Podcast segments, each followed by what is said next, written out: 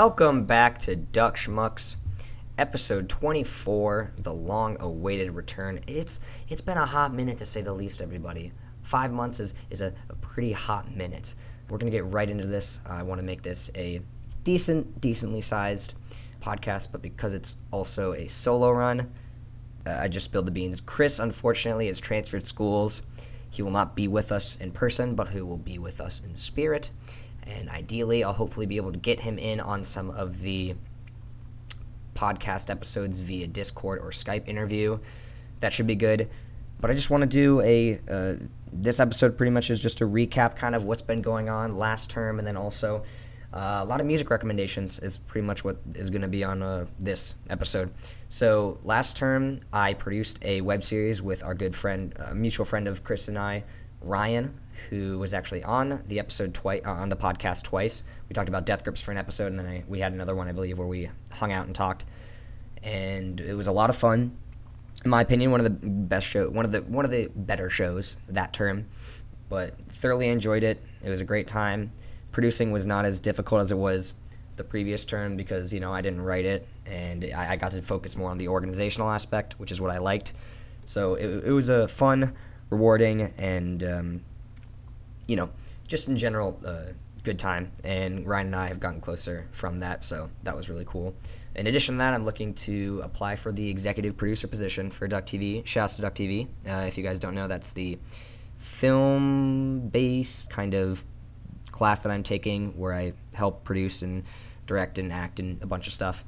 And so the executive producer position is coming up, and I'm trying to apply for that, which would be really cool. And uh, for those who are interested in knowing more about Duck TV, you can go to YouTube and type in Oregon Duck TV, I believe it is. Ooh, don't quote me on that, not entirely sure. But with that out of the way, let's go right into music, I suppose. So, first we're going to talk about my favorite albums of this year thus far. So, this is going to go into my favorite to I'm going to start with like we're going to start with the peak, my favorite album thus far. So my favorite album, technically I guess it's a mixtape, but it's available on Spotify, so it's kind of an album. But it's called Hi, This Is Flume Mixtape by the electronic artist Flume, which was released uh, almost a month ago, March 22nd, I believe. And this album is ooh, ooh fantastic. Uh, it's not even been a month, and I've listened to songs, not excuse me, not the whole album, but songs on the album over 800 times. I have this app. Uh, I definitely recommend anyone, everyone getting this app if you have Spotify or even Apple Music. It's called Last FM. It allows you to calculate all the songs you've listened to, so you can see your weekly report, monthly report, or even like all-time report of how much how much songs you've listened to. And my number one album that I've listened to is this album, and it came out a month ago, and I've listened to it over like 800 songs from it. So this this new album uh, is is very contrary to his last album, which came out in 2016, and it was called Skin and it was very much a mainstream electronic album, kind of like EDM album. But this one strayed away from that a lot and took this experimental turn. And if, if anybody is familiar with the podcast, you'll know I love experimental music. I will not stop talking about Death Grips. Speaking of that, I have a Death Grips PowerPoint. Anyone wants to see that, have it presented to them, hit me up on, uh, I don't know, Twitter or Instagram if you follow me on there, whatever. But back to this.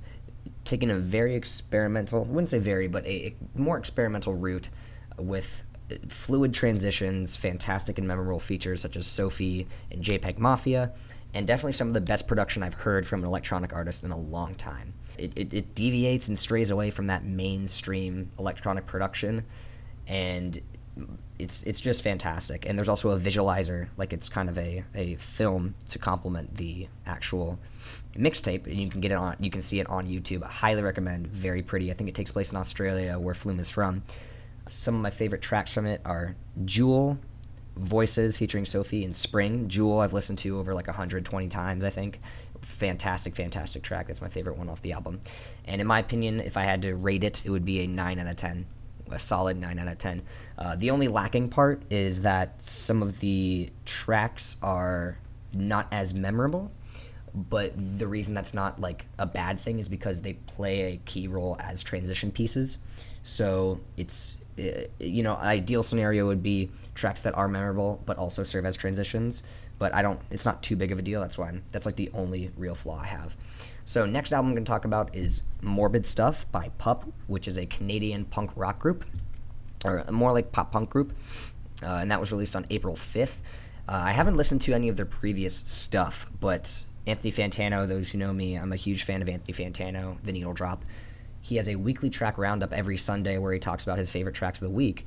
And he started talking about Pup and their singles that were being released leading up to this newest album. And I, I really enjoyed the singles. I'm not really a pop punk fan at all, but I, I thought the, the singles were really, really good and catchy. And it's this aggressive, like, breakup album that has this morbid lyricism and, and fantastic instrumentation. And, and it had a really good change of pace. It wasn't just this whole just very because it feels like a very like at least from what I understand about punk pop, a very standard, you know, sounding album. But there are good pieces that kind of take a break from that, which is good, like Scorpion Hill, Full Blown Meltdown, and City. Uh, my favorite tracks off of it are definitely Scorpion Hill, Kids, and Sibling Rivalry. It's really good, really good album, and I highly recommend anyone who's interested in, in punk uh, check it out. Uh, feeling definitely like a solid 8 out of 10 on that one. Really good album. And the third and final album that I've been listening to, not as much recently, but initially when it came out, I think it was in February, Malibu Ken by Malibu Ken. Uh, so Malibu Ken actually is a two artists, uh, Aesop Rock and Tobacco, which Aesop Rock is a hip hop artist, I believe, from the East Coast, and Aesop and sorry, Tobacco is a like experimental producer, electronic artist who I think was a part of the band Black Moth Super Rainbow. Don't know if that's entirely true. I know he's a part of it. He used to be a part of the band. Um, but it's it's really good mixture of experimental production and also uh, these str- the strange lyricism from Aesop Rock. And anyone who knows Aesop Rock will know he has very weird, excuse me, cryptic lyricism, and it's overall uh, I think it's a really good album because it has a nice aesthetic to it, sounding wise. But there are a few drawbacks. I find that there's not that many sticky hooks or choruses. The production, though it is interesting, it doesn't really do much to stand out in the grand scheme of things. Uh, it's interesting, you know, comparative to a lot of mainstream hip hop, but within the album itself, a lot, nothing really. There's nothing really that stands stands out. Um, my favorite tracks are Corn Maze, Tuesday, and Suicide Big Gulp, and it's probably like a, a, a solid seven out of ten. Liked it. I liked it I liked it a lot, but definitely nowhere near as maybe even give it feeling a six. Actually, I, I wrote down in my little um, outline that I it was feeling a seven, but maybe maybe a six because seven's just too close to eight, and and morbid stuff by Pup is is far better than this album. But if you do if you do like experimental production and hip hop, then I definitely recommend checking out Malibu Ken. So now we're gonna go on to our my favorite singles, and boy oh boy, this is do I have a lot to talk about. So I got some. I, I was gonna do five, but I think I'm just gonna stick with four because I don't really have. The fifth one I put here is not really. I'm not super big on, so I'm just gonna go with four. So first one is. Oh, I forgot we. So yeah, we try to make this podcast as like PG as, as possible. I'd say. I think we if, if Chris ever did curse, I would always have to bleep it out in post. So this song is the F word, just the standard F word, um, like to say screw you, or also the F word used to describe sex. Uh, just not going to say it because this is a podcast for all ages.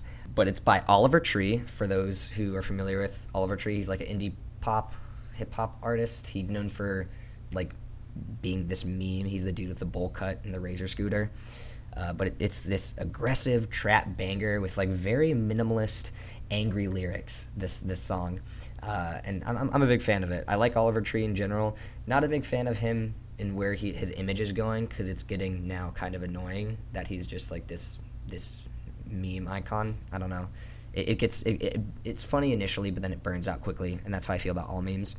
But yeah, aggressive trap banger that I highly recommend. Um, next would probably be Unemployed by Tierra Whack. For those who do not know, Tierra Whack is a um, one of the leading female artists, I'd say, uh, up and coming at least. She's incredible rapper in, in general, and I'm super super excited for her newest album.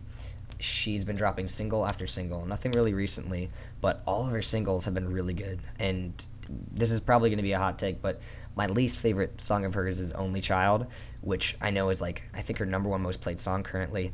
And I don't know, I just, not a big fan of it compared to her other stuff, but the song Unemployed by her is is really good. It's it's this upbeat hip hop track with like a really really sticky chorus. That's one of the things I love about her is that I think all of her singles have just really sticky choruses, which is a great thing to have, especially for hip hop.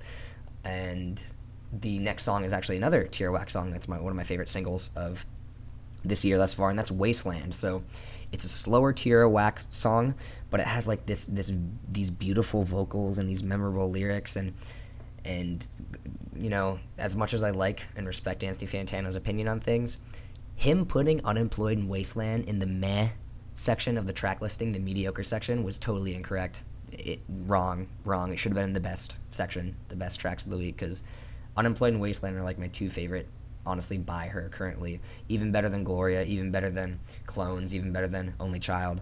So, yeah, come at me, Anthony. And then the final song that I'm going to be talking about. Ooh, this is. Whew. Anyone who is been talking with me at all, remotely talking with me, will know how much I praise this next song.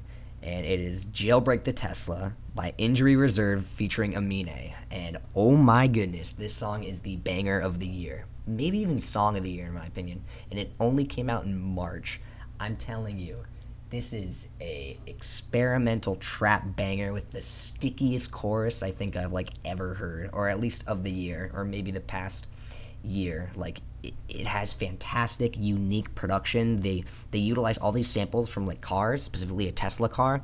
The little chirping of like the the the mirrors like turning and, and the the tires screeching. It sounds like someone screaming. It's it's fantastic and both verses are so memorable by both Ritchie with a T and Amine. It's absolutely fantastic. I've listened to it over 180 times, and the song came out a month ago, March 21st. So I'm, as you can tell, I am a huge fan of this song, and I cannot be more pumped for the new Injury Reserve album that's coming out soon. It is going to be fantastic. As long as they keep up with the tempo of their last three singles that they dropped, which are going to be on the new album Jailbreak the Tesla, Jawbreaker featuring Rico Nasty, and I think is Koruna and Lime.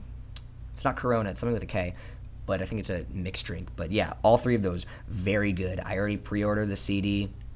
Probably if the album is as good as I'm hoping it will be, I'll hang it up in my room with my two Death Grips albums, but oh, if you haven't heard Jailbreak the Tesla, get in a car, pull out your Spotify, turn your car to like three fourths the loudest volume you can get it at, not full blast, but three fourths of the way there, and just blast it. It is so good. So yeah, that's gonna be it for today's episode. Very short episode, but you know the solo episodes I try to make them pretty short and concise. Shout outs I want to shout out to Chris, my boy Chris. Hope you're doing well in California. You can follow actually the podcast at Duck Schmucks on Twitter. We really need to bump that follower count up, shoot it up at Duck Schmucks, D U C K S, excuse me, C H M U C K S. And if you guys want to watch me play video games on occasion, and by on occasion I mean like maybe once every three months, you can check out my Twitch, which is at Gjewski, twitch.tv slash Gjewski, G J E W S K I. And yeah, thank you guys for listening and tuning in to this comeback episode, return episode of Duck Schmucks. Hopefully, we'll be making some more content soon. But until then, we're going to hit you with the outro.